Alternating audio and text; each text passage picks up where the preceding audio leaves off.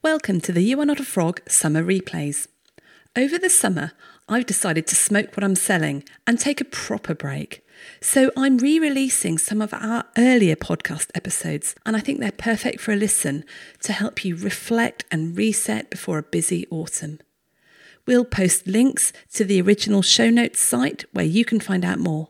So please take some time to look after you this summer and we'll be back and raring to go in September with loads of new guests and some old favourites.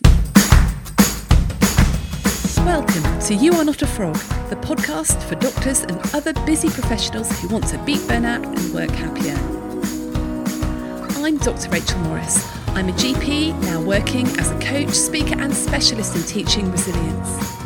Even before the coronavirus crisis, we were facing unprecedented levels of burnout we have been described as frogs in a pan of slowly boiling water. We hardly notice the extra long days becoming the norm and have got used to feeling stressed and exhausted.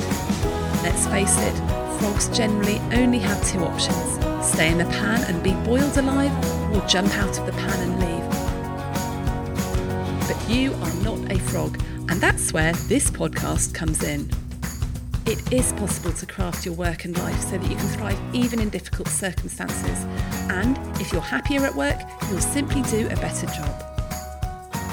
In this podcast, I'll be inviting you inside the minds of friends, colleagues, and experts, all who have an interesting take on this, so that together we can take back control and love what we do again. Now, for the episode this week, we're stepping away from the more emotional and psychological impact of the coronavirus crisis to talk with Geeta Anjani Trevorrow Seymour. Now, Geeta is a leadership coach and she is very experienced in working with teams. And one thing I noticed uh, through the crisis is that people are becoming a little bit more uh, like an Uber version of themselves. And by this, I mean, I've had conversations with several people that said, you know what, uh, this person in my team, we always know they were, knew they were a bit autocratic, but they've got even worse this week. And over the crisis, and they're really starting to exert their influence, or they're being really irritating and they're stepping back, or they're doing this, or they're doing that, all these things that are actually getting in the way of the team functioning really well. And I think that under stress, these sort of things in our personalities, they're heightened aren't they? And we are all under stress and we're all working under difficult circumstances. And so many people are finding that that actually things are a little bit more difficult interpersonally at the moment. So I thought you'd like to listen to a conversation with myself and Geeta all about what we do under stress and how we can manage that and how we can change the way we are with each other to really make allowances for each other. But in order to make allowances, first of all, we need to understand ourselves and we need to understand another the other person as well. So we talk about in this episode a really interesting model. It's based on the social styles model about how we can uh, experience other people and how other people experience us. So I hope it's helpful to you. If you want to have a look at the model, then you might want to watch the YouTube version of this episode in which we have the slide on the screen. So you can either have a look at the show notes or have a look at the YouTube video if you want to see the actual model drawn out. But here's the episode, and I hope you enjoy it. So it's really great to have with me on the podcast today Geeta Trevorrow Seymour. Now, Geeta's an executive coach and leadership development expert, and she's a communication skills expert as well. And you tell me, Geeta, you're a, a self confessed neuroscience nerd. Is that right? Oh my God, completely obsessed with that. Three pounds of flesh between our ears, Rachel, completely obsessed. I can't imagine anybody that wouldn't be, honestly. Like, why wouldn't you want to know how that whole thing works inside there? I love it yeah. It's fascinating isn't it when you start to delve down into actually why are we thinking and feeling how we do? And, and often there's a completely rational explanation for it. Yeah absolutely. I mean i've been obsessed with human behavior since i was six. I started life you know just looking at people wanting to know what was going on inside their heads. I didn't even know there was something called neuroscience until a couple of years ago to actually understand it right and what's going on in there. But humans are infinitely fascinating. yeah and I guess the good thing about being able to understand it and apply it is then you, you know what you can change. And you can actually how we can act differently and how the neuroscience will back that up. And it's a bit, little bit more evidence based than perhaps it used to be. Yeah. And I think it makes a difference in the work that I do with people. Sometimes, particularly, it's human to human, right? There's so much room for error mm. around things. And we take things so incredibly personally. So, what I found is once people understand what's actually happening, and I don't necessarily go into the science of it with everybody, but for those that are particularly analytical, which is a lot of my clients in kind of the finance industry, it really helps to take the personal out of things. Mm. So, where once upon a time you might be like, oh God, I can't believe that person is so rude or so aggressive, or, you know, they're just so dismissive, or it becomes very personal, human on human. And when you can take a step back and understand that actually it's a series of pathways that you've set up in your brain that are being triggered, and you have full control over that. It's so liberating. It becomes less about he said this and she did that and he doesn't like me and that person on my team is rubbish because just getting that framework to then make decisions around is so powerful for me too with my team by the way because i'm still figuring it all out. Yeah i guess that's one of the really great things about being the coach is no matter how much i can help other people i feel like i'm gaining even more myself from every conversation and everything i read and every time i run a training course i'm like oh yeah. Absolutely. I mean I, I did psychology at university, and even then, you know, you find the people that are drawn to that are the ones that, you know, we're really wanting to to have a level of self discovery first, right? And then, as you say, you come out of a coaching session, like, wow, that was powerful. But then, actually, you start to reflect. Not but, you know, as part of it, you start to reflect on what you learned, and the teacher becomes a student in that very cliched way. Yeah, you know? that's great. And we're recording this podcast in the middle of the coronavirus crisis. So we're all in lockdown. We have families around the house. I've got a big sign on my door saying podcast recording do not come in. Although, you know, I can imagine any minute now I will get a little intruder. I had that last week actually. I did a free masterclass on how to stop the overwhelm, right? And, and see the possibilities. And I specifically said I have a five and a three year old. And my husband actually was downstairs. He's like, no one will come up. I'm on patrol. My mum lives with her. She's like, don't worry, it's all lockdown in lockdown. And then it was probably about seven minutes before the end of the hour, and I saw the telltale sign of the door going like this. and I'm like, well, heads up, everybody. I think there were like 50 people live. I'm like, just heads up, but the door is opening, and I don't know which child is going to come in. Yeah. Clearly, a very, very important update from my five year old on his blood collection. You know, yeah. that had to be, you know, but it's the new reality, and that's it. It can either cause you stress or you can view it as part of the reality and deal with it differently. Yeah. Well, I got interrupted in the middle of a webinar the other day by, by my cat who'd managed to somehow open the door and just walked into the middle of my office and stood and just went meow very loudly and then walked out again. So, the cat's let you know I'm here. The cat's at it as well. Anyway, so onto the podcast today. So just a bit of a context, we're filming this from lockdown. We, you know, know the the stress and the strain it's having on everybody. And Geeta and I were talking recently about the way it, it's sort of affecting teams and what's happening, particularly from what I'm seeing amongst doctors working in hospital. And I had a, a friend mm. who happened to comment to me that one of the members of her team was being quite difficult, but wholly in character, actually. She said, you know, actually, we could have predicted the way that this person was going to respond during this crisis. They've always almost under stress become more them, become almost yes. sort of retreated into more, you know, we see each other's yep. bad points, each other's difficulties. And I guess um, a lot of the podcasts that I've been doing, have been talking about making allowances just for ourselves, but also making allowances for other people. Because when we are mm. under a lot of stress, we don't protect, behave particularly well, do we? And we were chatting no. about actually the different stress reactions that we do have. You know, what sort of stress, what, yeah. spectrum of stress reactions that people can show in, in terms of their behavior? Yeah, yeah, I think it's really useful to understand what the norm looks like so that you can then recognize what stress looks like so when i'm doing leadership work for example and, and i still say say it for anyone anyway is you've got to put the oxygen mask on first right like yeah. let me take a breath in let me figure out who i am and where i'm coming from and what happens to me under stress and then let me turn the spotlight out, let me put the oxygen mask on someone else. And that requires you to understand, firstly, what their base point is, actually, where are they coming from in a neutral position? And then how do I recognize when they're under stress? So it's useful, and there's a lot of different psychometric profiling tools out there. I use a very detailed one called HBDI, and it gives you your profile as well as your profile under stress.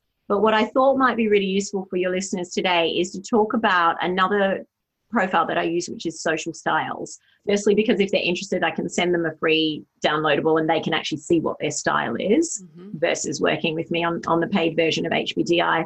But also because it becomes very, this way of assessing other people will become very clear to them so that you can start to even oh, straight away today go, oh, I think I'm here and I think that person's there and start to apply it. So if that's useful, I'll just give a little five minute what that framework is yeah. and then talk a little bit about what happens to those different stresses, different people under stress. Is that yeah, useful? That, would be great. I think the social styles one is just really simple, isn't it? It's really easy to get. Very simple. And you can immediately go, oh, yeah, that's me or that's them. exactly. You can start to spot people in the wild, right? It's like, oh, I think that's what's happening for Rachel. I think she's on that side of the line. Yeah. Yeah. So, so tell us about it. Yeah. It's very simple as a four box quadrant as per usual and there's four different styles the axes are about assertiveness and interestingly to use your word responsiveness the thing that i want people to understand is that it's very easy to start spotting which side of the line people are on so for example people that are, and I'm trying to see which way this will go on the video, but people that are right of the line mm-hmm. are more likely to talk in a lot of statements. They're going to tell you up front what they think, whether they're under stress or not. People that are left of the line are going to really need some time to process things. And they're going to the assertiveness line. Exactly. So, so the x, axis is the assertiveness axis. Right. Okay. Got you. Yes. So people on the right axis I'm more assertive. Going to tell you, yeah. And I get, yeah. I mean, assertive is is a challenging word sometimes. I think for people, but yeah, they're going to assert their opinion more okay. when they're communicating. People yeah. that are left of the line are going to ask more questions, appear okay. less assertive because they need time to process it. Okay. So, on a team meeting, for example, you're on a Zoom and you say, Hey, Rachel, I'd love your opinion on that. And Rachel say, yeah, nothing to add right now. And you're like, oh, okay, thanks a lot for that, Rachel. But actually, you needed time and you've got a magnificent idea there that's going to come, but it's going to come later. Right. And we're going to talk in a minute about the stress and what that adds to that mm. situation, for example, in a team meeting. And then the y axis is about responsiveness. And what the language of social styles is that at the top is control and at the bottom is emote. Now, I find that gets a little challenging because people think of people above the line, right? So actually, it's that way, right of the line and left of the line for tell and ask. They think of people that are above the line as like robotic and controlled and emotionless, and people below the line, clearly they're like hysterical and they work in HR. Obviously, it's more complex than that. so, I think the way to, if you're thinking about yourself first, which is what I encourage your listeners to do, is self assess as we're talking is okay, am I right of the line? Do I say talk in statements a lot? Am I happy to, to offer my opinion quickly? Am I left of the line? Do I ask a lot of questions? Do I need time to process? And then the other axis is, am I above the line in terms of task? When push comes to shove, am I focused on what needs to be done? And then if, or am I below the line? And in fact, when push comes to shove, I'm focused more on relationship. So I'm focused more on who's involved. So just pause there. Any sort of clarification on that? I know you're familiar with this type of work as well, but. So, yeah, that's interesting. So, the, the assert one, it's not about are you assertive or not, because you might not assert immediately, but you can be very assertive. It's about how quickly you'll assert your opinion as opposed to sort of more listening and asking questions. And then, so that's, yeah, x axis. And then the y axis is all about the, the top of the y is about more controlled in your response and more thinking through. I guess you might, if you're applying that to Myers Briggs, it might be more of a thinker of Myers Briggs, and, and down at the bottom, it's more about people who maybe decisions their feelings and more emote and stuff like that. Exactly. I can see, I can see exactly. where I am already. can you? Which um, let me tell you what the quadrants are, and then okay. I want to which which box do you think you're in, and then I'll tell you what the quadrants so are. I'm in the bottom right box. Definitely. Bottom right. I'm quite okay. quick to give my opinion on things. Yep. I'm definitely uh, quite relationship focused feelings. And I think if you ask my other half, I do tend to emote quite quickly a lot. quite quickly. Yeah. So that's really good self awareness first. Tick for yeah, that. Thank you. Um, and I'll take that. that box there, if yeah. you're sitting there, then you're what we would call in the social styles language an expressive. Okay. Okay. Yeah. If you go one box up from there, that and an expressive is absolutely relationship based. They are also generally someone who likes to be heard, like they want to be heard, they like to be in the spotlight, but they also like to involve others. And we'll talk about how that's different to amiable in a moment. But if you go straight up from there, that's what we call a driver. Now, okay. this is someone who is absolutely focused on getting stuff done. Now, they're the one that might come across as aggressive, but I want to use that word carefully because aggressive is subjective. It's how you experience someone right? And that's a mm. key piece that I really encourage people to take away is the way that you describe someone else, you're describing it from your preference, from the way that you see the world. So actually, I see that person as aggressive, but actually, someone who's another driver is not going to see that person as aggressive. They're going to experience them as mm. very assertive and decisive. So it's really important to understand that you're viewing things from your preference, from your style. But they are often that quite very decisive, very competitive, absolutely happy to offer their opinion and don't actually really necessarily want to hear anybody else's because the quicker you can get something done, the quicker you can move on to the next thing. They're very results oriented, very driven, hence the driver.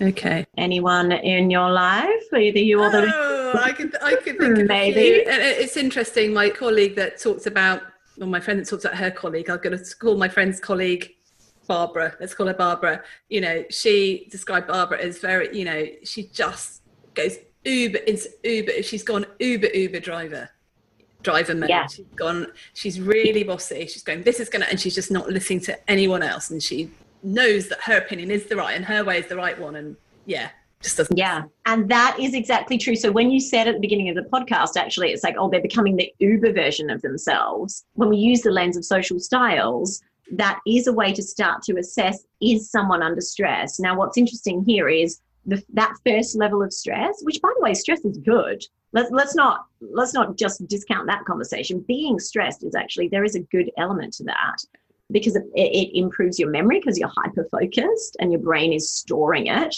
because it wants to remember that situation because clearly it's important. That's why you're in your sympathetic nervous system.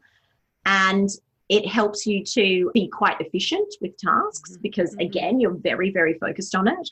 So I don't want to discount that when we're talking about under stress because you might have people on your team or you might indeed feel stressed mm. and think that's a bad thing. But it's about understanding what level of stress am I under because that first level of stress might be okay. When that becomes the norm, when we're operating from that level of stress and we're constantly in our sympathetic nervous system, which you know most people understand as fight or flight, that is when it becomes incredibly damaging, as I'm sure you've spoken before about around the neurobiology of it, right?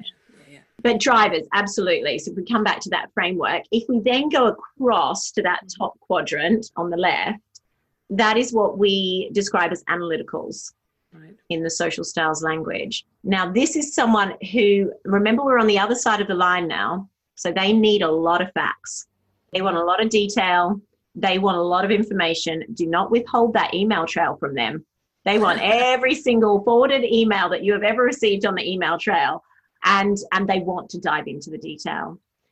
And where they differ from drivers is that may make them quite slow in their responsiveness. Mm-hmm. So that may be the person right now who's on the Zoom that doesn't put their video on, and you're not even sure if they're listening because they haven't contributed yeah. Right. Or even if their video is on, it's like, are they really? They haven't contributed anything on like yeah. the last three scrums that we've really action. Bored. Yeah. Yeah, like they've just checked out. Maybe they're analytical, and maybe they're not even under stress yet. They're just analytical and they're processing everything. Then, if we, and then again, we'll talk about what happens to all of them under stress. But if we drop down then into the quadrant below, yeah, is there someone actually in your mind that you know that might be analytical, Rachel, that's coming up like, hmm, yeah, lots of people. Actually, I'm thinking my other half, but I think he's bang in the middle actually between analytical and driver. But yeah, no, there's lots of people I can think of that do just stay quiet. And you think, why aren't they contributing? Are they bored? Are they not just not got any ideas? But actually, they're just processing stuff. Yeah. And then when they do, when they do contribute, it's a question, and they have more okay. questions, and then they have more questions, and then they have more questions and then the driver is like oh my goodness like starting to internally combust like no more questions let's just get it done now it's interesting you say your you think your other half is there because that old cliche right it's a cliche because it's a universal truth that opposites attract okay across right. the diagonal, mm. often because of that. And you know, when I'm doing work, obviously in the corporate world, that's about recognizing, you know, who's on your diagonal, because that's often where the greatest frustration lies. But also, then what does that mean? We've been attracted to that person in our own life personally. And inevitably, the work I do is holistic. It ends up being much, yeah. you know, blurred lines. It's how how can you be the best version of yourself at work? That means personally as well. Yeah. Is how do you then say this is a person I chose, and what are the types of conversations I'm having with them based on their style, right? And and this is also another really big key understanding because I don't know about you, but you know, I grew up with the kind of uh, we're not particularly religious, but that do unto others as you would. How would you finish that sentence? Do unto others as you would. Do to yourself. Exactly. Yeah. And that's kind of the golden rule and the Geeta platinum rule that I really encourage people to take away, which will help them to really shift mm. their perspective and their empathy and their ability to communicate and connect is do unto others as they would have done unto themselves. Okay, well, I like that. Yeah. And that's about saying, wow, you know, he or she is highly analytical and that is completely different to me. But I just want them to get it done and do it this way and make it happen. Hold on a second. First, I need to recognize where I am. Then I'm going to recognize where they are. And then I'm going to say, okay, how do I communicate to them in the way that they get it? Yes. And how do I do that? And this is where it gets sophisticated, obviously, the work that I do and very nuanced is how do I do it without letting go of my authentic self? Right? How do I find that balance between adapting and not surrendering? But that can be for another conversation. Yeah. But sometimes just understanding that is half the battle, isn't it? So I know that when I'm communicating with my other half and I have all these ideas, I thought of this and I've got to do this, and what do you think? Oh, yeah. I have learned that the first thing he will come back to me with is a problem or a question or a not a criticism, but he's looked at it and he's gone, Oh, how would that work? And then yeah. And then what will happen is I'll go, Oh, he doesn't like it. And then two weeks later yeah he'll be saying, I'll be saying all that, and he'll go, Well, you said you were going to do this. It was a brilliant idea. And I'll go, Yeah, but you said it was awful. he'll go, No, I didn't. I was just thinking about it and processing it. I'll be like, Oh. And so now just to expect that and go, Oh, that, that's great. That's him processing. And actually, that is really helpful because I need someone to analyze my ideas. I have a lot of ideas, and not all of them, between you and me, are great, but some of them. Every single one of them is fabulous. You know, well, I think so, but not everyone else does. And that's why actually the opposite is, like you said, actually working with the opposite. If you can get over your social style, yes, yes. is so powerful. Yes. And because often it's actually the style that that's going on. So going back to my friend with Barbara, the driver, it's often her style that's the problem, not what she's saying. Yeah. And she's not doing it to be bossy. She's not doing it to be aggressive or be rude or be dismissive. She's doing it. And, and it's an exercise I often do, actually. And I encourage your listeners to do this as you're listening is to just fold your arms, right? Like just fold your arms and now fold them the other way. Yeah, a bit weird, right? Yeah, first yeah. way. If you're watching us on video, this is actually, no, that way. I did. Oh, that's really. So go back to doing it the first way. That's what your preference is. Why do you fold your arms that way? Did you see someone do it? Is it someone you admired? Were you taught that as a child? We can explore all of that. Yeah. But the key liberating fact is that you prefer to fold your arms that way. Now, can you fold your arms the other way? Of course you can. Does it hurt? Is it difficult? It's Does it take more energy? It? It's uncomfortable, it's uncomfortable, and it takes more thought, which takes more energy. Yep and it's difficult, but it is needed. So, Geeta, I'm really interested in, in all these interactions. But first, can you just tell us about the bottom left quadrant? The final box. Yeah. Final box is amiable. Okay. Now, this is someone that is very focused on relationships, similar to expressive. Remember, they're both below the line, but this person is very consensus driven. They're very conservative. They're not a high risk taker like a driver or potentially an expressive. They're very conservative and they want everyone's opinion to be heard. They're likely, again, remember, they're left of the line, so they're taking their time, they're considering things, they're possibly asking questions when they're interacting. But generally, the questions they're asking is, What do you think about that, Rachel? Mm-hmm. And have we heard from such and such on this call? So they are very much um, about the group collective. And what tends to happen to them, and I'll refresh around as we go around the quadrants with styles, is again, they become the uber version of themselves, as your friend has recognized, and they acquiesce. Yeah. So they want to avoid conflict at the best of times. And they are more likely right now when they're feeling really stressed to say yes even more. So when you're thinking about that as a leader or, or when you're looking at your team or anyone for that matter, and you see someone that just keeps putting their hand up and go, okay, cool, no, that's where, yep, I will do that. Okay, yes, absolutely. Because they, they're kind of taking one for the team all the time. And you can imagine what then happens to them. Yeah. Right? It's like more, more, more, more, more because they're trying to please everybody and be helpful anyone in your mind that you can think of who's yeah, an yeah absolutely. Absolutely. And they do get but you can sometimes see they're saying yeah yeah yeah and they're being it, but you can sort of see un- underneath there's some yeah. stuff bubbling away i think. Yeah. And i think do amiables uh, do amiables come resentful quite quickly? They can. That's more an expressive. They tend to uh, expressives go to blame and attack. Mm. they go to attack okay. very quickly Amiables become resentful when it really is long term. So when they've been existing in a state of stress for a long time, but they tend to still take the burden on themselves. Like, I knew that this would happen. I should have been more responsive. I knew that I was going to let them down. They still go into okay. self flagellation.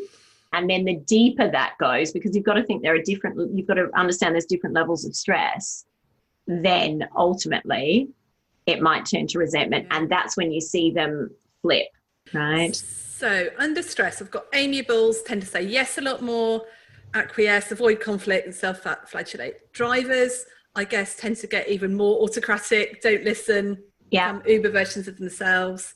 You said mm-hmm. expressives start to blame and attack people. Anything else that an yeah. expressive will do under, oh, gosh, I can see that so much in myself. Like oh my gosh. Self confession to 600 people here, but you know. oh, listen, I'm right there with you. If it helps, I am an expressive. You know, right. if you understand this work, you probably will have spotted that already. But I had a situation a couple of years ago, and I was driving to the airport with my mum next to me, picking up my aunt who'd had a 26 hour flight coming into London from Sydney. And we left at five in the morning because they're inevitably early morning flights. I'm driving along the motorway, and I realize, Rachel, that I'm not going the right way to get to Heathrow. And of course, I go immediately into stress, trigger my sympathetic nervous system, the adrenaline, the cortisol's like pumping. Now, the difference for me, because I'm expressive to how somebody else might have reacted, is this is the first thing that came into my mind. Damn you, Tim. Now, Tim is my other half, and clearly it was his fault that I was driving on the wrong route to Heathrow. Now, I didn't leave it there, Rachel. I picked up the phone and it's 5.30 in the morning and I rang him to say, I'm lost. And, uh, and he's like, oh my goodness, where are you? I'm like, I don't know where I am. I'm lost. Quite clearly, if you had gotten up this morning and told me the way that you normally go to Heathrow, I wouldn't be in this position. And he's like, um, okay, I don't know what you want me to do right now. Can you give me like a road sign? Where are you? Can you pull over? Can you switch to map? Can you? He's going into like facts, right? Yes, he's trying yes. to get facts to yeah. help because he's analyzing his way out of the situation. Okay. Yeah, because yeah, he's yeah. feeling stressed because mm. I put him in that state, and I'm getting more and more annoyed because I'm in blame mode and attack mm. mode. So I hear you. Like we, once you start to recognize it, also this is the liberating thing. It's like, oh, okay, I'm there, and he's there, or she's there, or on a, you know my team are there. So their attack driver is autocratic. You know, I, I mm. love a little alliteration amiables acquiesce. Mm-hmm. And then what you'll find with analyticals is that they'll avoid. Yeah. And that means they'll withdraw. Ooh. So if you've got someone in your life, personally or professionally, that is just not responding right now, it's likely that they're an analytical. They feel completely out of their depth because they don't have the detail and the facts to figure it out. And yeah. things are moving quickly and that's way that's folding their arms way the other way. They don't move quickly. They need time to process. And we're not we're not asking them to do that right now. So then that just triggers the drivers even more.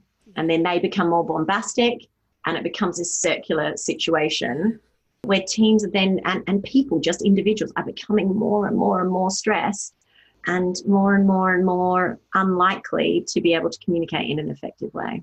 That just makes so much sense. Yeah, I could just recognize that in all sorts of people.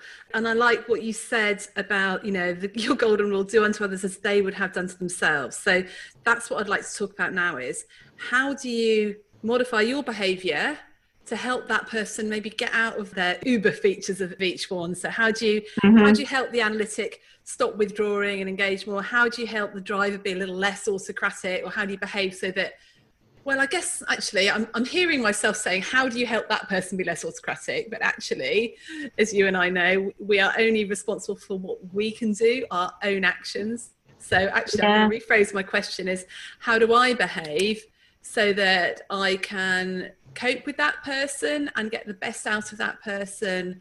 And help lower their stress levels and my stress levels. For the driver who's being mm. autocratic, the aggressive, expressive who's blaming and attacking, and the amiable who's just acquiescing to everything. And the analytical who's avoiding. Avoiding. Yeah. So step one is firstly recognizing who you are. Yeah. So you cannot adapt to someone else and give them what they need without firstly understanding. So do the work to say, hold on, do I understand who I am and how I prefer to communicate and fold my arms 1st mm-hmm. And if you don't, then come and see me and we can do some work or watch my free content. It's a case of understanding yourself first. Yeah.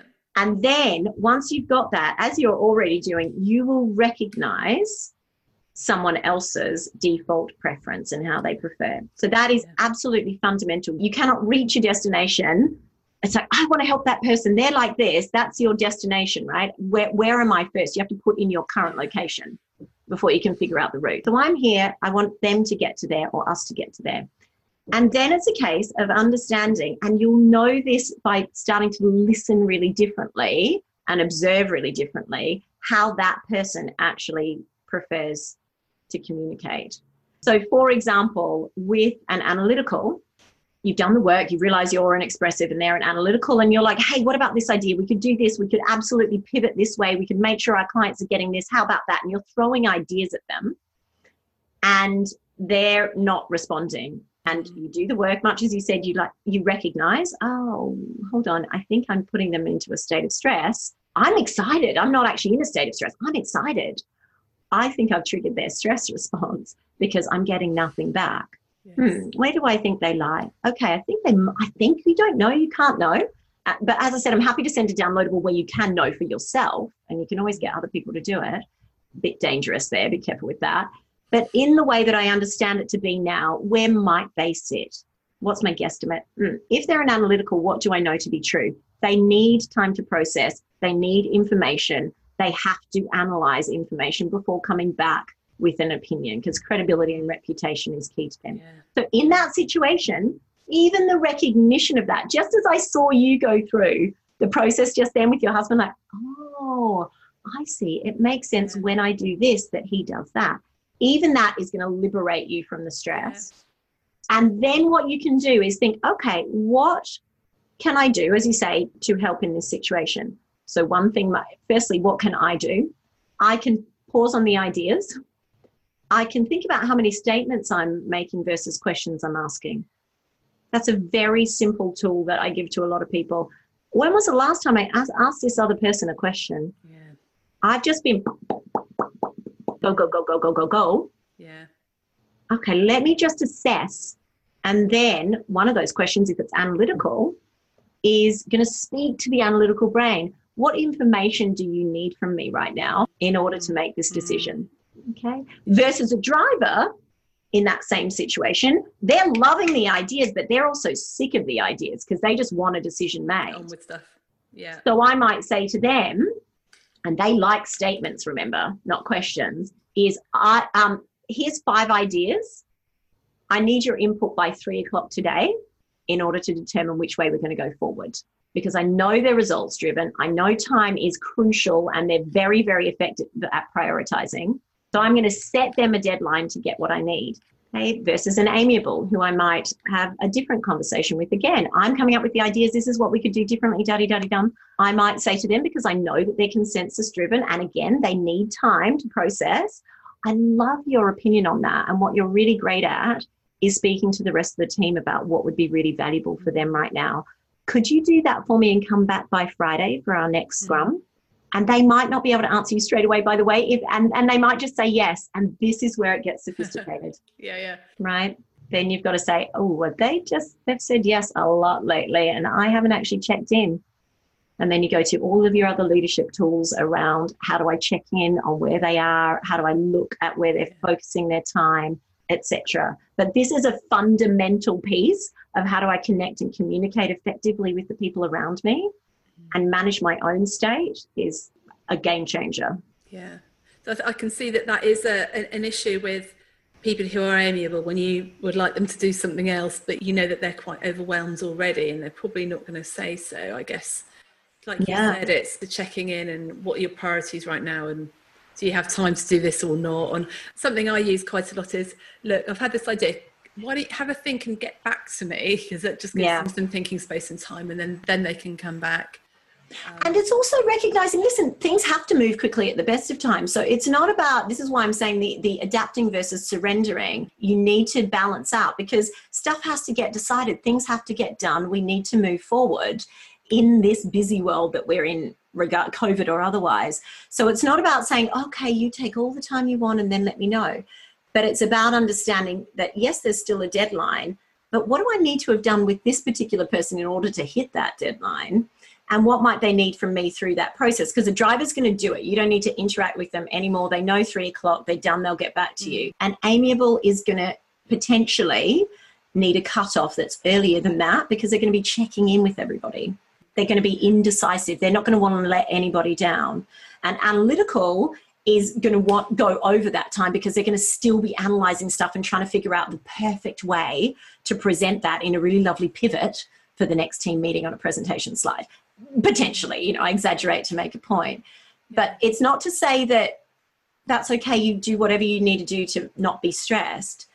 It's about managing the nuances of the human beings and the brains that are around us yeah. by recognizing who they are first and who we are and then what's within my control to do differently.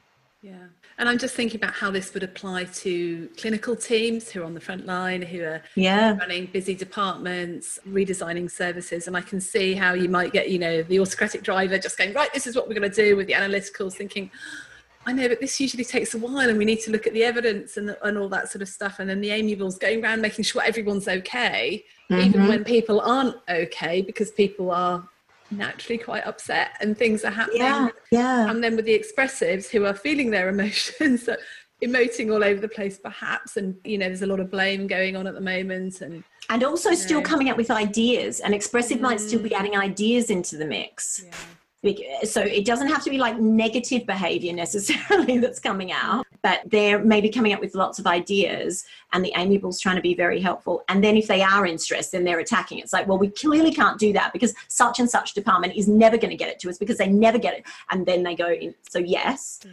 that's going to happen. And then the other thing with amiables is that they're going to be saying yes to the driver. And as we said they're not necessarily going to be able to. And they're going to be feeling very normally on that diagonal it, it's really they they start to feel very like that person is very rude and very okay. dismissive and very aggressive maybe even being bullied and yes exactly mm. so they have high high empathy both mm. expressives and, and amiables do because they're below the line. That's not to say mm. everyone doesn't have high empathy. By the way, you're bits of all of this. Let me I put that mm. caveat around it. And you can be all of these styles. Yeah. Yeah. It's just some of them hurt more when you're folding your arms that way. It yeah. takes more brain energy until it doesn't, by the way, until you've folded your arms that many times. And yeah. this is the beauty. This is the light at the end of the tunnel. The longer term piece of it is if I keep folding my arms that way, I'm going to be able to speak to an analytical brain like that. And it's not always going to be this hard. It's not always going to be like rolling your eyes and frustrated and draining my energy and ah, oh, it's it's not. That's not how, as you know, our brains are designed. The consistency of creating those new neural pathways is going to mean, hey, I just fold my arms that way now and it's easy.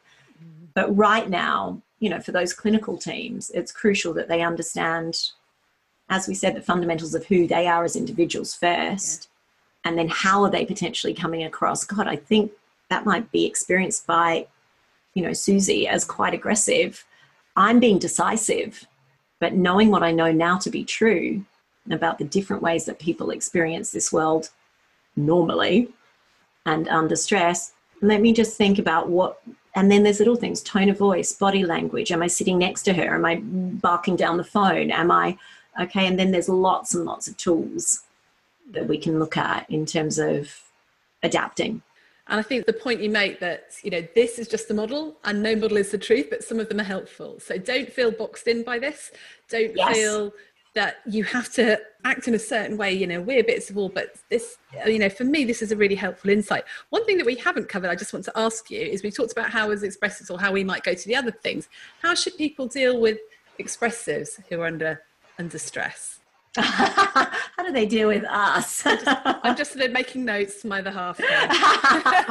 this is how, it involves flowers and champagne. yes, well, it, expressives, and you know this for yourself because you are. Expressives love to be heard. They yeah. love to have be an idea generator. They mm. love spontaneity. They don't like to be boxed in. Interesting language that you use there, as it was. So if you're an analytical, it's about understanding that ah I'm so let's take a situation where you know you're trying to make a decision on something. I know that she's going to want to come up with lots more lots of other ideas and i'm an analytical and i need loads of facts and i've done all of the analysis. So what i'm not going to do is do loads of analysis until i've said to her for example hey listen i'm thinking about this thing. I'd love to hear your ideas on it. I've got till four today can we like jump on a Zoom or can we like have a coffee if you're living with each other and chat through it at two? Because I'd love to hear all of your ideas. So then the expressive is like, yes. Now, as it gets a bit stressful, the expressive is going to go, well, I knew you weren't going to choose that idea because it. Okay, so this is when they go into attack and blame. So managing an extra, uh, expressive that's under stress well before i say anything what what would your insight be well my insight is just let them have the ideas without feeling you have to respond to all of them actually mm-hmm. because i mean i've been in situations where i've just been having conversations with people and they i realized that they've come away completely exhausted so I've gone, oh, we could do this, and oh, have you thought of this? And you know, they're like, enough with the ideas. But I think just realize that expressive they're not saying we have to do everything. They're just sort of thinking yeah. things aloud and having ideas. And so i think but just be heard. Don't squash the ideas. Don't go oh that yeah. won't work because that won't work. Just listen to them. And then at the end you could go well what, which one of those might work? Yeah so or if they're analytical do what's good for you. Like i'm going to take those away and analyze them. I'm going to look at you know what the budget will be for each of them. And then i'd love to get your input. And what do you think rachel if you've gone into stress and you're in attack, what do you think is the best way for people, particularly if we think about analyticals because they're on the diagonal, to communicate effectively with you during that time? I think the absolute worst thing is don't try and defend or say, yeah, but yeah. it's your fault. You know, don't hit them back with attacks. Just go, just empathize. I'm really sorry. That's really crap. You've gone the wrong yeah. way. You've gone the wrong way around the M25. Oh, yeah. you, you must be really frustrated and tired. Ah, oh, let's see what I can do to help. That's the way exactly. And you start from where they are. Exactly. It's like let them rant and know this about expressives is they will rant big time and then on. They're not holding a grudge yeah, like that. Yeah, yeah, yeah, Then it's gone and they're back to, oh, not that we're schizophrenic or anything like that, but it can be like volatile, right? So that's exactly it. You start there. It doesn't mean you're not going to come up with the facts of how they can get onto the right motorway. That it's not that. That's just going to come secondary because that's your preference to go first with here are the facts here's the solution this is what you can do to fix it. But actually i'm going to come i'm going to start in your quadrant. I'm just going to start there. And i'm going to start with wow yeah that is huge and then i'm going to move into you know where i prefer to be and where i believe we need to go because you can't stay in that state right we need need to get you on the right M25. And you're doing it with the level of being liberated from the personal attack. Like, I cannot believe it. Here she goes again. All I was trying to do was come up with an idea, and she's like, bah, bah, bah, so you're liberated from the she's being rude to me or you know she's she always overtalks me. So you start to see these phrases of always and never and typically you can let them go. Because you're just recognizing actually that that's a human being over you there that folds around a different way to me. Yeah. I think this thing of difference is, is so powerful. I remember when I when I had my, my kids were really young, when I was a, a young mum, tiny babies, and I would really beat myself up that we, we did a sort of Myers-Briggs thing. There's some baby group I went to, and we had to describe our ideal day. And one mother described her ideal with the day as getting, you know, just staying in her pajamas all day with her children, just sort of being at home with them on her own, wouldn't see anyone, you know. And I remember thinking, like she just described my utterly worst day. But then, and then the, but the realization, but I had been feeling like a bad mother because mm-hmm. I felt that I didn't enjoy my children's company or something like that. Of course I did. But this mm-hmm. realized, I mean, it came to me quite late in life. Let's just realize that. the fact that we are just different. It's not, one isn't better yeah. than another. It is just different. And as soon as you can understand those differences, you can then make allowances and it just becomes so much easier and so much more oh. joyful doesn't it? The self-acceptance right? It doesn't mean that you have to you're like i am and this is like the authenticity versus arrogance. It's like well deal with it because i'm an expressive and that's how i am. You know it's not that it's a self-acceptance of oh i'm not like a results person. And actually the environment i'm in when i think about a lot of the companies i work with you know i had 15 years in banking so a lot of my clients are in financial services. Mm. And they are very they reward which quadrant? Which quadrant in that world gets so, driver stroke analytical? I would think. Yeah, highly driver driven. Yeah. A little bit of a lot of analyticals drawn to it, but that's the and that's not just specific to the financial services industry. Results driven, and so you're sitting there beating yourself up, going, "I'm never going to be because I'm not like that." You can again liberate yourself from that, just understanding this is how I am. Okay, I want to get to there, and this is the behavior that's recognized and rewarded, what am I willing to do to adapt to get to there? And how am I going to get smart at influencing the people that are making those decisions, given that I don't think like them?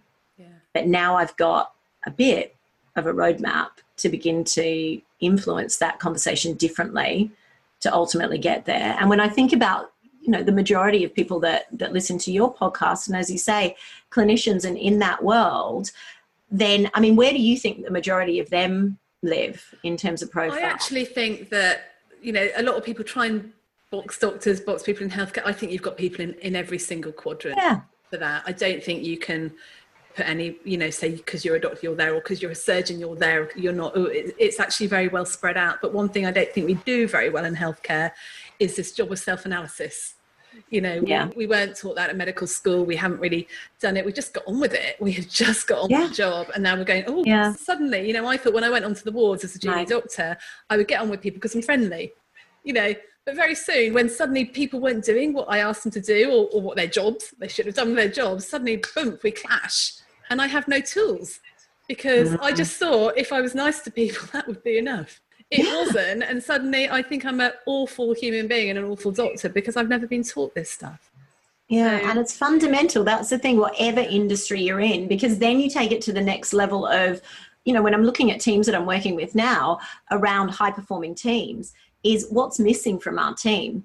So if I think about, you know, the medical profession and, and let's look at our team, if we're all highly analytical and drivers, for example, this is the conversation that starts to happen around where's the empathy for yeah. the patient? And then you get you know situations where it's like okay well what do we need to do? Let's call them we'll introduce ourselves by the first name. That's not your preference. That's not your default. You wouldn't even think about that. It's like mm. potentially right? I'm here. I'm going to diagnose. I'm going to help this person. It's coming from a good place but oh what does this person need? So when you start to see from a team perspective what's missing because we're all drivers or analyticals or when no one is highly expressive or no one's highly amiable then you can start to look at okay mm-hmm. especially now right when everyone's under stress how do we create this high performance team? Again it's and you can't necessarily recruit in and expressive you can use this tool and you know hbdi as i said the deeper work that i do through recruitment and that process. But it's even in the recognition that wow we don't we don't really have an amiable And what does that mean? Well, you know, that team cohesion and the making, oh, okay, well, how do we fabricate that? How do we do that on purpose now that we know it's missing? And you can do it from a much more strategic perspective and then start to see what happens, right? It's amazing. So, that, Geeta, that's just been absolutely fascinating and really, really helpful. And we'll uh, put all those resources up in the show notes so people can sort of find that out. And if I can manage on the video, I'll see if I can get a little slide in the corner actually. So while we're talking, people can see it. So if people listen to the podcast, get yourself onto the YouTube video and you'll be able to see it. Hopefully, if I can work the tech, you know, talk about a fast steep learning curve about etc. I'm really good at video editing that Well, getting better at video editing. So uh, let's have your three top tips. What would your three take home messages for people be right now in amongst the COVID crisis, in amongst the stress, in terms of the way they just make allowances for other people? Three top tips. Good question. I mean, my expressive brain has 25, obviously. Let's start with three. We'll see. That. Yeah. The three top, I mean, the first instinct that I would say is given everything that's going on, is be kind to yourself. Yeah. Recognize that you're going to react to this differently than the person next to you, and that's mm-hmm. okay.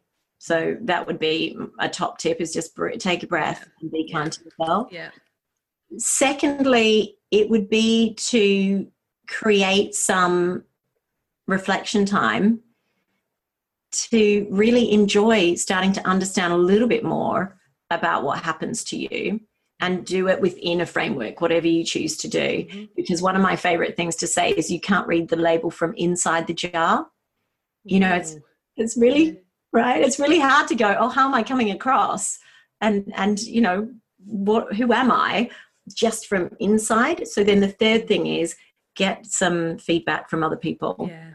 is ask how and this is a bigger meta piece so not so much navigating the situation now but in order to evolve your understanding of who you are and how you can be with other people if indeed you want to be more effective and have a higher influence is how am I actually coming across? And ask that question. And actually, I just did that on LinkedIn today. I can't wait to see what people come up with. But that's one of the thing top thing, tips I give to mm-hmm. leaders, to everyone, is simply go and ask someone, "How would you describe me to someone else in three words?" Yeah. And just see what they say from a place of being kind to yourself, from a place of not, yeah.